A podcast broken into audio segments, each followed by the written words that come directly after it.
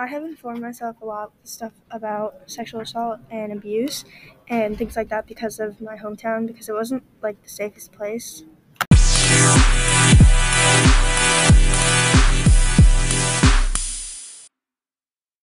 The author who wrote this story is Maya Angelou. When she was young, her parents were divorced, and so she and her sister had to move from Missouri to live in Arkansas with their grandma.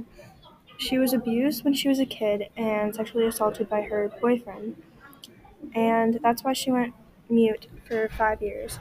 She had come a long way from that when she was older, though.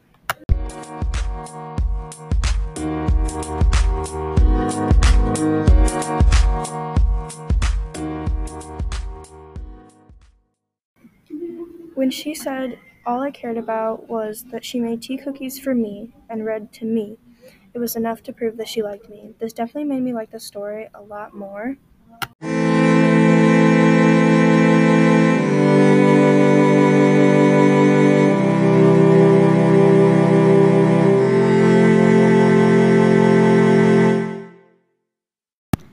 I think the theme of the story is belonging or to be accepted because when this happened in her life, there was a lot of racism going on, so it was definitely a huge part of her life.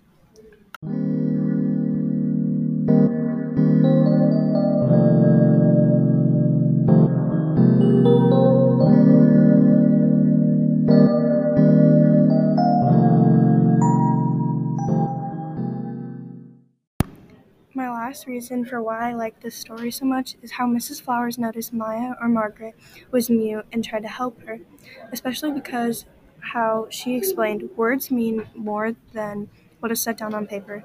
It takes the human voice to infuse them with the shades of deeper meaning.